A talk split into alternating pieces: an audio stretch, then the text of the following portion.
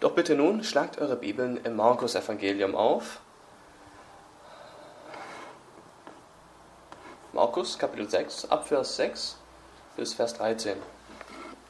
Wenn ihr neu seid, dann sage ich euch mal, wie wir durch die Bibel gehen.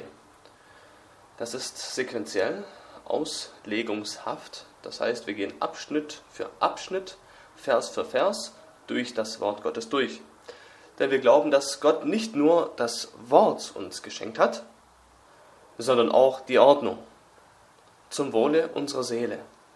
Und ebenso gibt es dem Pastor eine, ja, so, so gesehen, eine Art Kette mit, dass er nicht einfach nur irgendwas predigt, was er gern will und einfach mal hier und da hinhüpft, sondern ein Ding nach dem anderen durchziehen muss.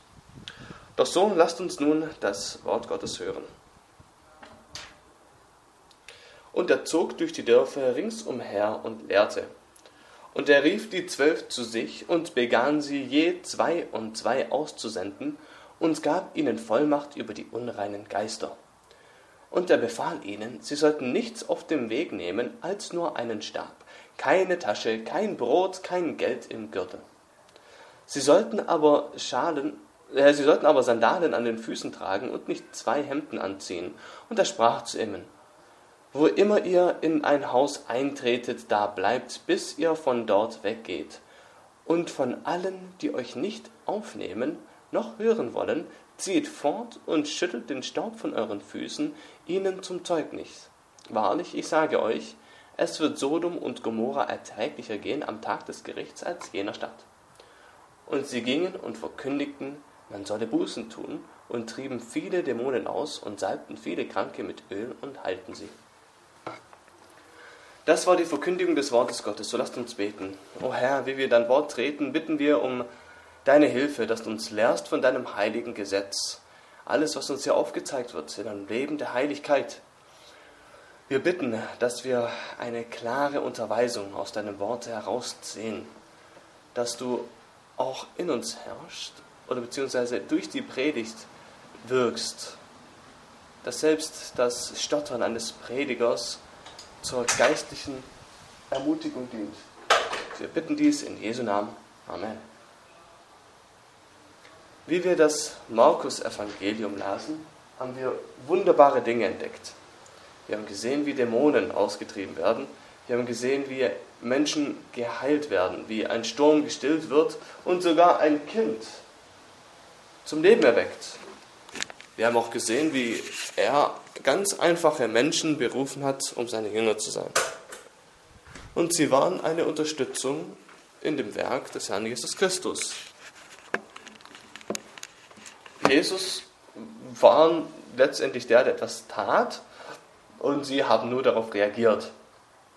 Und sie waren nun Nachfolger von Jesus. Sie waren mit ihm und haben auch gesehen, was er tut. Man kann sagen, sie waren in der ersten Reihe der wunderbaren Geschichte der Gnade Gottes in dem Dienst und Leben des Herrn Jesus Christus. Noch etwas über diese Menschen. Sie waren ganz normale Kerle. Sie waren nun nicht wohl belehrt. Fischer, Zöllner. Vielleicht einer, der sogar ein bisschen zu eifrig ist über politische Dinge. Es sind gewöhnliche Menschen, aber werden von Jesus verwendet, um ein großes Werk zu tun. Und was wir in dieser Passage nun lesen, ist, wie Jesus zwölf aussendet, um sein Königreichswerk zu vollbringen. Und eines, was ich noch erwähnen möchte, ist, dass wenn wir das Wort Gottes lesen, ist, dass wir möchten, dass das Wort Gottes uns auch etwas über uns sagt und wie wir nun zu handeln und zu leben haben. Dieser Abschnitt der Schrift ist mehr eine Beschreibung in dem, was es sagt, als dass es uns vorgibt, was wir tun sollten. Es sagt uns, was Jesus mit diesen zwölf Männern macht. Es sind die zwölf Apostel, es sind die, die von ihm ausgesendet wurden. Es ist ein einzigartiger Dienst. Deswegen möchte ich ganz klar sagen, das, was Jesus ihnen hier sagt, macht nicht so in allen Wegen und allen Dingen Sinn, denn wir sind nicht die zwölf, ganz klar. Ebenso Alle anderen Jünger, die sich um Jesus versammelten, um die zwölf, waren nicht die zwölf. Deswegen war es eine besondere Unterweisung an die Apostel. Trotzdem können wir aus dieser Passage wunderbare Prinzipien aufnehmen, die auch der ganzen Gemeinde gelten. Wie Jesus seine Jünger für den Dienst vorbereitet und einweiht. Was ich euch nun, was ich mit euch gemeinsam betrachten möchte, ist als erstes, dass die apostolische Autorität eine Autorität war, die von jemandem kam. Sie haben sie empfangen, wurde weitergegeben. Zweitens, sie wurden berufen, treu zu sein. Drittens, sie wurden berufen, um heilig zu wandeln. In Vers 10. Heiliger Wandel. Und in Vers 11 finden wir dann eine Belehrung, was wir tun sollen, wenn wir Widerstand erfahren. Und das andere, aber das ist jetzt nicht wirklich ein Punkt, aber eine Zusammenfassung, eine Zusammenfassung des Dienstes der Apostel. Das sind die Dinge, die wir heute betrachten werden. So blicken wir nun auf Vers 7. Und er rief die Zwölf zu sich und begann sie je zwei und zwei auszusenden. So haben wir zwei Dinge. Jesus ruft und sendet aus. Jesus hat einige Männer für einen besonderen Dienst vorbereitet. Und wenn wir nun hingehen und die anderen synoptischen Evangelien betrachten, das sind das von Matthäus und Lukas, da haben wir sogar noch mehr Details, was Jesus ihnen sagt, wo sie hingehen sollten zu gewissen Zeit und zu gewissen Leuten, um ein, eine Botschaft zu verkündigen und eine besondere Kraft und Macht, die Jesus ihnen weitergibt. So beruft Jesus diese Männer und tut sie aussondern. Die Worte, die hier benutzt werden, ist, dass sie von etwas herausgesendet wurden. Jesus sendet sie mit einer besonderen Mission aus. Und ganz einfach zusammengefasst, Jesus hat ein Missionsfeld und möchte, möchte, dass diese zwölf Männer auf diese Missionsreise gehen. Er sendet sie auf eine Missionsreise. Und die Schrift sagt uns, dass sie jeweils zwei ausgesandt wurden.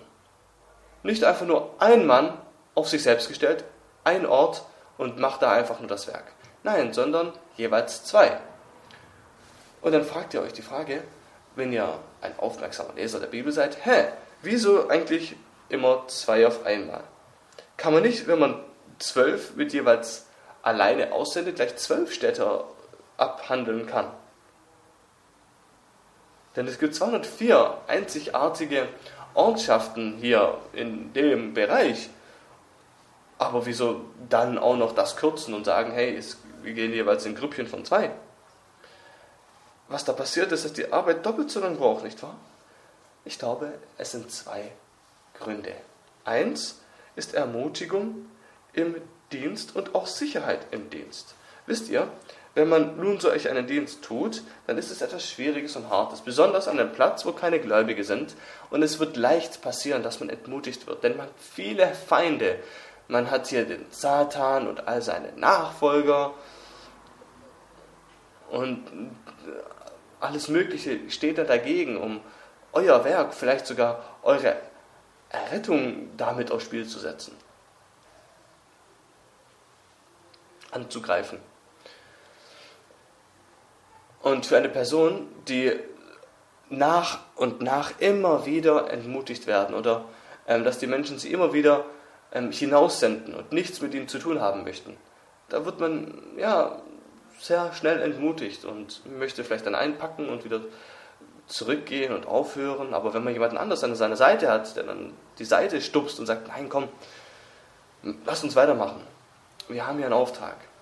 Wenn man einen Bruder hat, der dir das Evangelium weitergeben kann, dann ist es viel einfacher, die falschen Stimmen der, der Feinde aus dem Kopf zu schlagen. Wenn man Freunde hat, die einem dabei helfen, gegen die Anfechtung festzustehen. Zwei und zwei. Das ist sogar ein etwas, das wir im Buch der Apostelgeschichte sehen. Petrus und und Johannes, Paulus und Barnabas und so weiter.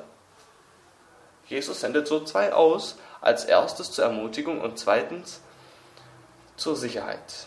Ebenso auch, damit das Zeugnis, das sie verkündigen, auch angenommen wird. Früher war es so, dass wenn man ein Zeugnis den Menschen gibt, dass man möchte, dass sie es glauben, dann war es nur gültig, wenn zwei Zeugnisse das bestätigen. Ein ganz einfaches Gesetz. Das war ganz normal. Und deshalb kann es sein, dass Jesus ein Grüppchen von jeweils zwei aussandte, dass man sagen kann, ja, ich sah es. Und oh ja, ich, der andere war sogar dabei oder ich war sogar dabei, dass es wirklich war. So sendet er sie aus mit jemals zwei. Ebenso lesen wir auch, dass er sie nicht immer zwei und in Grüppchen von zwei aussandte, sondern dass er ihnen auch Autorität gab. Und man fragt sich da vielleicht, hä, wieso benötigen sie das? Wegen 12 und 13. Nämlich sie verkündigten. Das heißt es, sie haben nicht irgendetwas verkündigt. Fühl dich gut Predigt oder Wohltu Evangelium. Nein, das ist das Evangelium der Buße. Einige Puritaner würden sogar sagen, das ist Herzenspredigt. Eine Predigt, das das Gewissen anspricht, das Dinge offenbart im Herzen, dass wir gegen Gott tun, dass wir uns von dem abwenden, dass das Wort in unsere Herzen hineingeht und dass es ein Spiegel der Gerechtigkeit Gottes vor uns aufstellt, damit wir unsere Ungerechtigkeit erkennen. Und wenn jemand nun in das Leben der anderen Menschen hineinkommt und so etwas predigt, dann würden sie sagen, hey, wer gibt dir das Recht? Ich kenne dich nicht. Auf welche Autorität kommst du? Wer sagt dir, du darfst in mein Leben hineinsprechen, mich in mein Gewissen reden? Wieso würdest du deine Nase in Dinge von meinem Leben hineinstecken, in das, was ich Böses tue, von dem ich nicht möchte, dass Menschen davon nichts wissen? Und trotzdem sprichst du regulär oftmals immer wieder von solchen Dingen. Wer gibt dir das Recht dazu? In dem Fall bei den Aposteln, da war es Jesus Christus. Jesus Christus. Er gibt ihnen die Autorität hier in der Schrift, um Dämonen auszutreiben, aber auch dem Rest des Dienstes. So predigen sie die Umkehr, aber auch die Autorität, Menschen zu heilen und Dämonen auszutreiben. Nun, wenn ihr mit uns wart und auch Evangelium, das Evangelium kennt, da wisst ihr, das war auch in dem Dienst des Herrn Jesus Christus. Und, das, und die Autorität, die Jesus ihnen gibt, den Aposteln, kommt von ihm selbst. Seine Autorität, seine Macht. Die Autorität der Apostel kam von irgendwoher, nicht von ihnen selbst, sondern von jemand anders. Nicht, weil sie gute Männer waren, weil sie gute Theologie hatten, weil sie gut begabt waren. Nein, weil sie auch nicht Menschen des Lesens sind und zu einer Universität gingen und sich viel belehrten.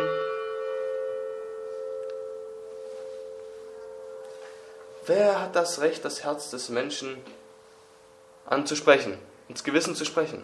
Der Herr und Gott des Himmels. Wer hat mehr Autorität über Menschen als der Gott des Himmels und der Erde?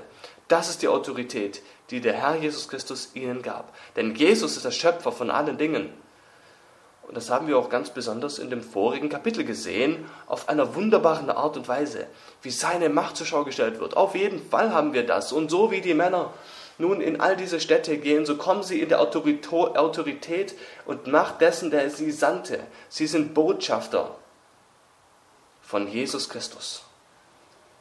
Und früher war es wohl bekannt, wenn man jemand sandte, etwas zu tun in seinem eigenen Namen, dann hatten sie die volle Autorität, wie man selbst auch. Ein König würde vielleicht einen Botschafter senden und vielleicht sogar ein neues Gesetz, eine neue Regulierung.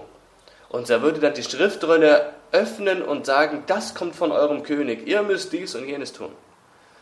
Und hat auch das Recht äh, zu richten, wenn das Gesetz gebrochen wird. Das ist etwas ganz Übliches früher und auch heute noch. Botschafter von souveränen Ländern haben die Macht haben die Autorität. Vielleicht der Botschafter von Amerika nach Deutschland oder Italien oder nach Italien von Deutschland, egal wie. So haben sie dort Amtsträger und sie würden dann im Namen des Landes irgendwelche diplomatischen Dinge tun. Diplomaten auch genannt. So kommen sie gekleidet in der Macht Jesu Christi. Man fragt sich dann, hä, wie passiert das? Woher kommt das? Die Autorität und Macht kommt von Jesus selbst.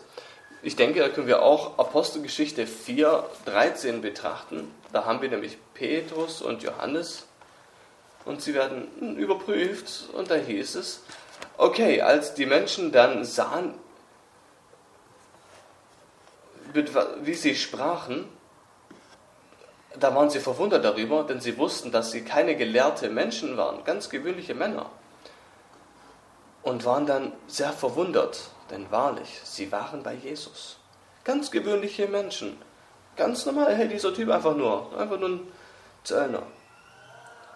Er wurde von Jesus berufen, von Jesus bekleidet mit seiner Autorität, dass sie sie erblicken würden und ihre Lehre hören würden und dann zu einem Schluss kommen, das ist nicht, was dieser Mann einfach nur sagt, sondern dieser Mann, sie waren wirklich mit Jesus. Das ist der Dienst der Apostel. Und wo ist da die Anwendung? Was können wir daraus sehen? Nun, zwei wichtige Dinge, die in jedem Amtsträger sein müssen. Zwei Dinge, die wir auch Menschen prüfen sollten, wenn sie ähm, im Praktikum auch so gesehen aufnehmen, Gabenprüfung oder sowas machen. Als erstes wurden sie von Jesus berufen. Nun, ganz klar, Jesus ruft nicht Menschen, nur die gut ausgerüstet sind, sondern beruft Menschen, um sie dann auszurüsten. Wir schauen danach, ob sie ähm, führen können, beten können, predigen können. Man prüft die Männer dann, besonders in einem Presbytertum, und da werden sie ausgiebig geprüft in ihrer Lehre und auch ihrem Ruf zu überprüfen. Und eines, wohin ich dich hinpressen möchte, oder was ich euch aufmerksam machen möchte, dass ihr natürlich nicht hofft, dass ihr noch einen Amtsträger sehen müsst, der jetzt bald hier herkommt oder ausgetauscht wird.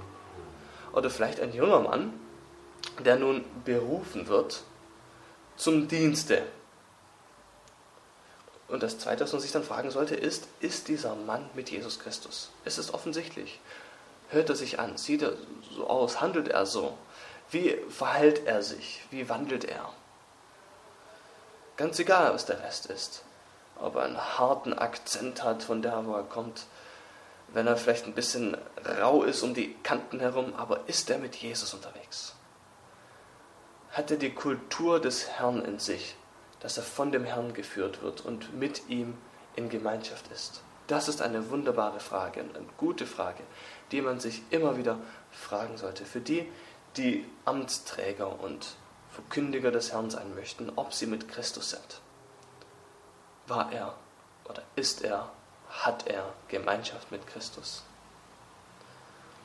Und das zweite dann in den Versen 8 und 9, dort lesen wir, dass Jesus zu den Jüngern, auch die Apostel genannt, sprach, dass sie nichts auf ihre Reise mitnehmen sollten als einen Stab, keine Tasche, kein Brot, kein Geld und dass sie Sandalen tragen sollten. Und nun, wenn es euch nun um äh, die Kleidung geht, fragt euch, hey, hat Jesus hier einen neuen Trend und er möchte einfach nur, dass die Männer äh, hier was, was, was Cooles und hier etwas Luftiges anziehen, Sandalen und so ein Zeug.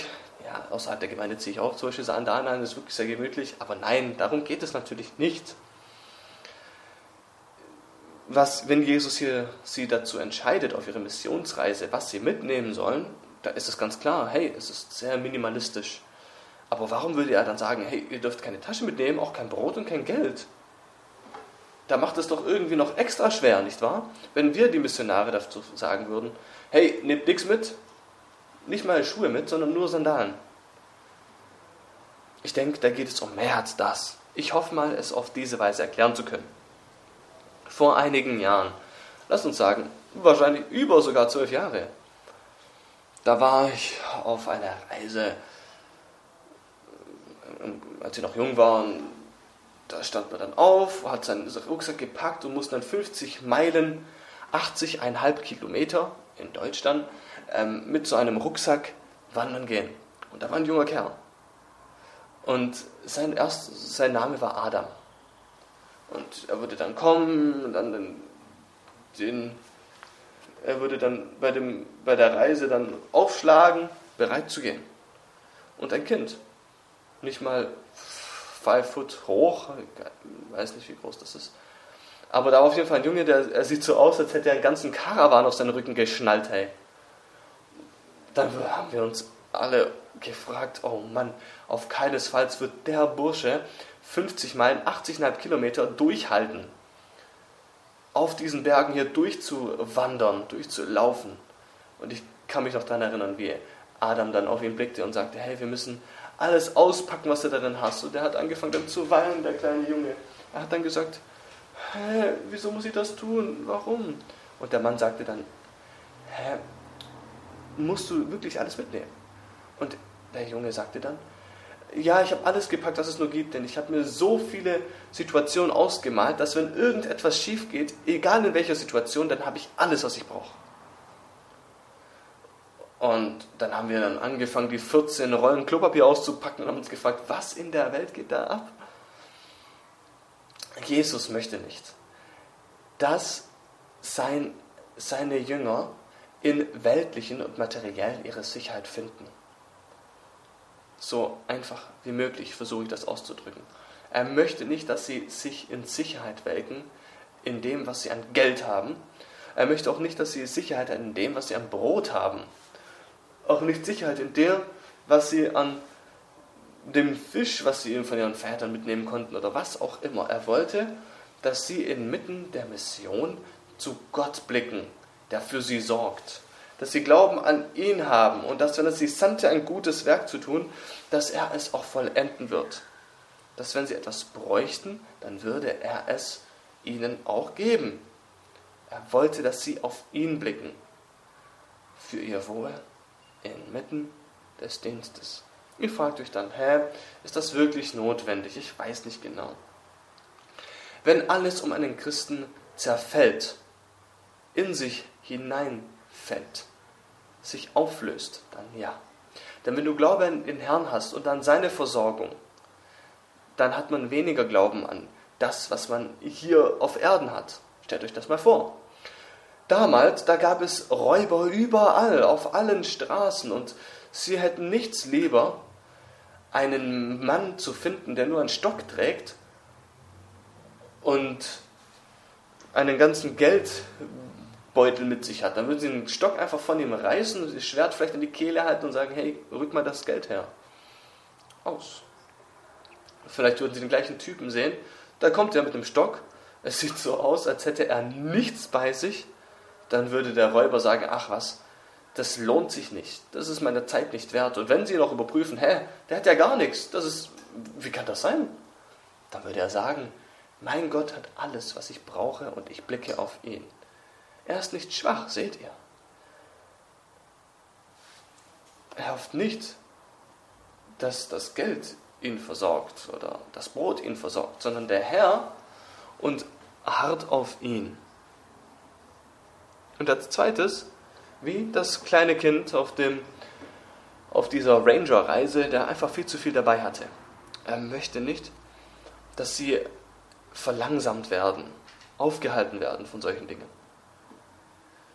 Jeder Mensch, der schon ein bisschen mit Kindern lief, dann weiß man, wenn man dem Kind irgendetwas in die Hand drückt, dann sind die Kinder langsamer als sonst. Und er möchte einfach, dass seine Jünger gehen. Auf geht's. Nicht mit Gold um, seine, um ihre Hüften herum, sondern flink auf ihren Füßen für das Königreich. So frage ich euch die Frage, wenn Jesus euch beruft, ein Werk zu tun in einem fremden Lande, vielleicht auch in Stuttgart, was wären die Dinge, die euch aufhalten? Das, was in eurem Rucksack ist, was euch zurückhält. Die Dinge, was euch daran hindern, Schritt zu halten. Ich sage euch Folgendes, als meine Frau und ich, als, als wir nun hierher kamen, auf dem Weg oder beziehungsweise ähm, darüber nachdachten, hierher zu kommen, da wussten wir, das, was wir hier tun, ist eine Missionarsarbeit, nicht nur eine pastorale Arbeit. Es sind viele Dinge, was das mit einbezieht. Lange Zeit, was das mit beinhaltet, alles zu verkaufen, Dinge loszuwerden, die man nicht braucht, viel planen und vorbereiten. Und einige von euch wissen, was das bedeutet. Und es gibt Dinge in unserem Leben, die uns davon abhalten, treu treue Arbeit für den Herrn Jesus Christus zu tun. Doch ich möchte euch ermutigen, lieber Christ, blickt auf diese Dinge in eurem Leben und schneidet sie ab und sagt, Herr, ich bin bereit zu gehen, ich habe nichts übrig, ich habe keinen Geldbeutel hier an mir, bereit zu laufen. Vielleicht sind da ein paar Dinge, die man noch vorbereiten muss, bevor man erst auch in ein fremdes Land gehen kann oder auch andere Dinge tun kann.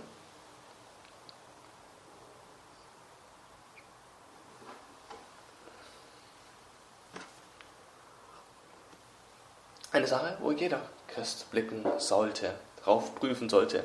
Werde ich heruntergezogen von etwas, um nicht mehr nützlich zu sein für den Herrn Jesus Christus? Sorgen, andere Dinge, etwas, wo man seine Sicherheit drauflegt, seine Sicherheit findet. Doch so, lasst uns nun auf Vers 10 blicken. Jesus sprach zu ihnen, seinen Jüngern, wo immer ihr in ein Haus eintretet, da bleibt, bis ihr von dort weggeht. Ganz einfache Anleitung, nicht wahr? Wenn ihr in ein Haus gehtet, dann bleibt da, bis ihr von dort weggeht. Hm. Jesus möchte, dass seine Jünger hingehen, dass sie in ein Haus gehen, in einem Orte, dass sie dann dort bleiben und dort nicht gehen, bis sie gehen müssen quasi. Das kann vielleicht sein, dass das die, dass, dass das die Versuchung ist von Menschen heutzutage. Dass man sein Zuhause wie, ja, Baumstadt, also da, wo man sich eben versteckt, wenn jetzt Bomben vom Himmel regnen, um dann sicher zu sein. Ähm, dass man sich da einbarrikadiert, einquartiert und nicht mehr rausgeht, dort einfach bleibt. Das ist nicht das, was Jesus hier auch meinte. Das hier, wenn sie einen Platz finden, wo sie übernachten oder wo sie hausen können. Und in dem Fall war es kostenfrei, war es eine Wohltat, die sie den Menschen dann anbaten, anbieten, dass sie in dem ersten Platz bleiben, wo sie hinkommen. Das heißt, war für Wanderprediger übrig. Vielleicht kommt ihr an einem Tag in einen Ort und, und da ist Frau Eise, keine Ahnung. Sie lädt euch ein zu Hause und sagt, komm, ihr könnt hier bleiben. Es ist schön, es ist gemütlich. Ihr habt ein Bett, vielleicht auch ein paar Hühnchen hier und da. Es gibt natürlich kein fließendes Wasser und auch keine Klimaanlage. Aber hey, da gibt es hier einen Eimer Wasser. Das ist okay, schafft man. Da gibt es aber einen Tag, da predigt und verkündigt man. Und da denkt man vielleicht, oh, guck mal, hey, das ist der Josef. Der, der hat doch mehr als genug Platz, hey. Der hat keine Hühner und nichts und der hat sogar ein Bett, das ist übrig. Das ist nicht so hart und aus Stroh, sondern das ist was wirklich Gemütliches. Und auch frisches Wasser. Boah, das ist ja doch viel gemütlicher. Viel schöner. Und klar, es, es macht auch Sinn. Es ist sowieso eine harte Arbeit, man hat nicht viel Geld, man braucht ein bisschen Trost. Aber Jesus sagt, hey, es geht nicht um deinen Komfort. Denn wenn es, wenn du nun die Gemeinschaft brichst mit der ersten Frau, dann ist ihr Herz gebrochen und denkt vielleicht, hey, ist der Dienst von der Person überhaupt richtig? Weil dein Wandel nicht heilig gewesen wäre. Du hättest sie quasi beleidigt, ihre Gastfreundschaft beleidigt, um deines eigenen Kom Komfortes willen. Da würde man sich fragen, hey, worum geht es dem Mann? Um seinen eigenen Wohlstand? Das ist die Frage. Und wenn man versucht, das zu beantworten, diese Frage, da ist das damals wirklich eine gute Frage. Sogar so sehr, dass außerbiblische äh, Schriften, zum Beispiel die Didache, das auch anspricht. Dass da heißt, dass man nicht von einer Stadt zur anderen hoppen soll, dass es immer, immer von einem Ding zum besseren Ding hüpft. Nun, was ist darin die Anwendung? Man kann das Zeugnis eures Wortes in Frage stellen, wenn sie darauf blicken, wie ihr lebt, wie ihr handelt, wie ihr spricht. Und ihr könnt die Menschen dazu bringen, dass sie nicht ein Wort eures Mundes glauben, wegen dem, wie ihr euch verhalten habt. Das ist die Wahrheit. Ihr könnt ein Anstoß als Christ sein, wenn ihr auf euch selbst blickt und nicht auf das Werk des Evangeliums, wozu ihr berufen worden seid, und könnt eine Wand aufbauen, die dann nicht da sein sollte zwischen euch und den Zuhörern. Ich kann mich daran erinnern, als ich in der Universität war, da war ich auch mit einer Person sehr nahe, ein junger, reformierter Mann. Da ist es nicht, es ist keine schwere Sache, um Menschen ein Anstoß zu sein auf eine Art und Weise. Und ich habe etwas gesagt, das torhaft war, und da hat er Folgendes zu mir gesagt. füge nicht noch mehr Anstoß dem Evangelium hinzu mit deinem Wandel. Denn das Evangelium ist schon Anstoß für die Menschen genug. Und euch dann fragen, Herr, ich verstehe nicht. Was meinst du damit? Das Evangelium des Herrn Jesus Christus ist ein Evangelium von was? Von der Umkehr und der Errettung von der Sünde. Und was ist das Erste im Evangelium? Nun, klar, du bist ein Sünder und du brauchst Errettung. Du bist schuldig vor dem heiligen Gott des Himmels. Du hast etwas Falsches getan. Das ist anstößig. Das werdet ihr schnell herausfinden. Menschen mögen das nicht. Es ist eine Konfrontation. Es schneidet das Herz. Es wiegt schwer auf dem Herzen. Und Menschen fühlen das Gewicht. Und das, wozu man sie beruft, ist nicht, dass sie einfach nur Sünder sind, sondern dass sie sich auch noch zu dem Herrn Jesus Christus wenden sollen. Man sagt ihnen, sie müssen sich verändern, dass was sie tun nicht gut ist und nicht genug ist, dass sie anders sein müssen. Das ist hart genug, selbst mit der Kraft des Geistes, auf das den Menschen zu verkünden Und lasst die Menschen nun nicht noch zusätzlich die Frage stellen, dass sie dann auf die Idee kommen und sagen, hey, kann ich dem vertrauen, was er da sagt? Das ist, worum es hier geht, der heilige Wandel seiner Jünger. Sollten dankbar das Wort des Herrn annehmen. Oder, ja. Als nächstes haben wir Widerstand. Jesus macht nun weiter und wendet seinen Blick nun auf die Möglichkeit oder auf die Tatsache, dass es Zeiten gibt, in denen die Menschen sie nicht herzlich aufnehmen werden. Und da heißt es, und von allen, die euch nicht aufnehmen noch hören wollen, zieht fort und schüttelt den Staub von euren Füßen.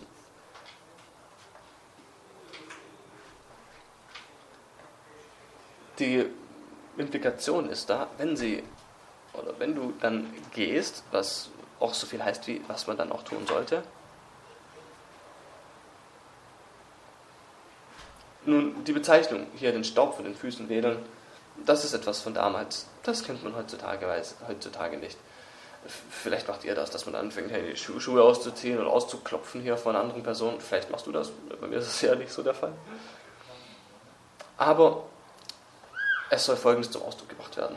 Wenn du Jesus nachfolgst und ihm dienst, dann werden die Menschen dich nicht annehmen, so freudig, wie sie auch nicht Jesus annehmen, so freudig.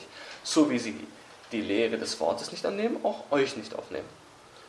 So wo sie Jesus erst in Nazareth verstoßen und die Jünger blickten dann auf Jesus. Hä, guck mal, das ist doch erst vor ein paar Tagen passiert. Moment, also wenn mir das passiert, soll ich das gleiche wie du tun? wenn sie das Wort nicht annehmen, wenn sie mich nicht annehmen?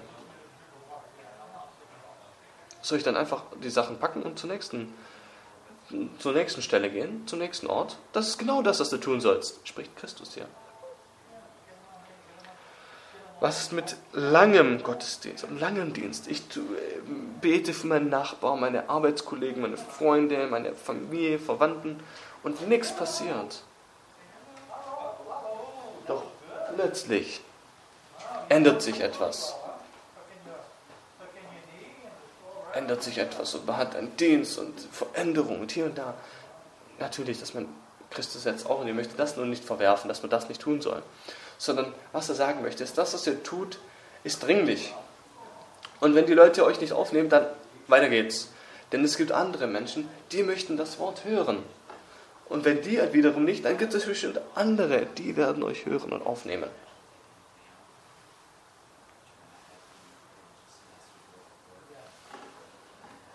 Und im Moment, wie es heißt, heute kann der Tag der Errettung sein. Denn heute ist gewiss. Wir wissen nicht, was morgen sei. Wir wissen nicht, wann unser Leben von uns genommen wird. Versteht, das ist, was Jesus hier sagt. Wenn Sie euch nicht aufnehmen wollen, dann geht einfach weiter. Nehmt, geht zu Leuten, die euch aufnehmen möchten. Und dann hatten wir etwas mit den Schuhen und den Staub. Und was geht hier ab?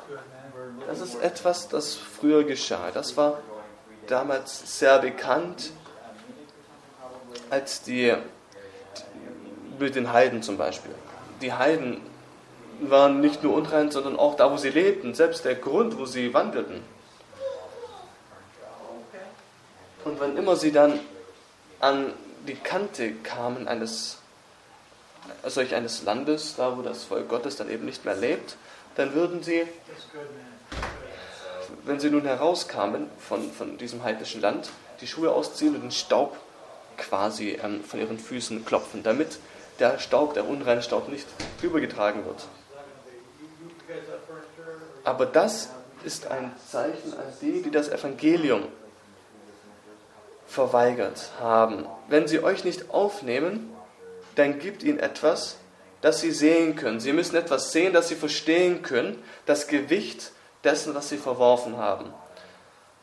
So, als würden er sagen, hey, ihr werdet in eurem Schmutz weiterhin bleiben, wenn ihr nicht zu Christus kommt, in der Sünde. Wenn ihr ihn nicht annehmt, dann werdet ihr so bleiben, wie ihr seid. Und das ist nicht sicher. Das ist ein Platz der Schuld. Erwarten sollte, das kein gutes Ende hat. Ihr solltet im Klaren sein, dass wenn das Evangelium verworfen wird, da geht es um die Seele und das ewige Leben. Der Zorn Gottes liegt hier auf dem Spiel. Der Segen Gottes liegt hier auf dem Spiel. Das heißt nicht, ähm, du hast hier deine Anschauung, ich habe meine Anschauung. Alles ist gut. Nein, es muss eindeutig sein. Wendet euch zu Christus hin oder ihr werdet in euren Sünden sterben. Das ist okay, die Menschen dort so zurückzulassen, wenn sie den Herrn Jesus Christus nicht aufnehmen. Es ist eine harte Verurteilung. Und wir beten, dass das die Seele der Menschen wirklich in Furcht und Zittern versetzt. Das ist das Werk des apostolischen Dienstes. Es tut hier den Weizen vom Spreu trennen. Wir müssen hier eindeutig sein in der Evangeliumsverkündigung, besonders derer, die es verwerfen, damit sie sich zu Christus wenden. Und dann haben wir eine Zusammenfassung in den Versen 12 und 13. Uns wird gesagt, und sie gingen und verkündigten, man solle Buße tun. Und sie trieben viele Dämonen aus und salbten viele Kranke mit Öl und heilten sie.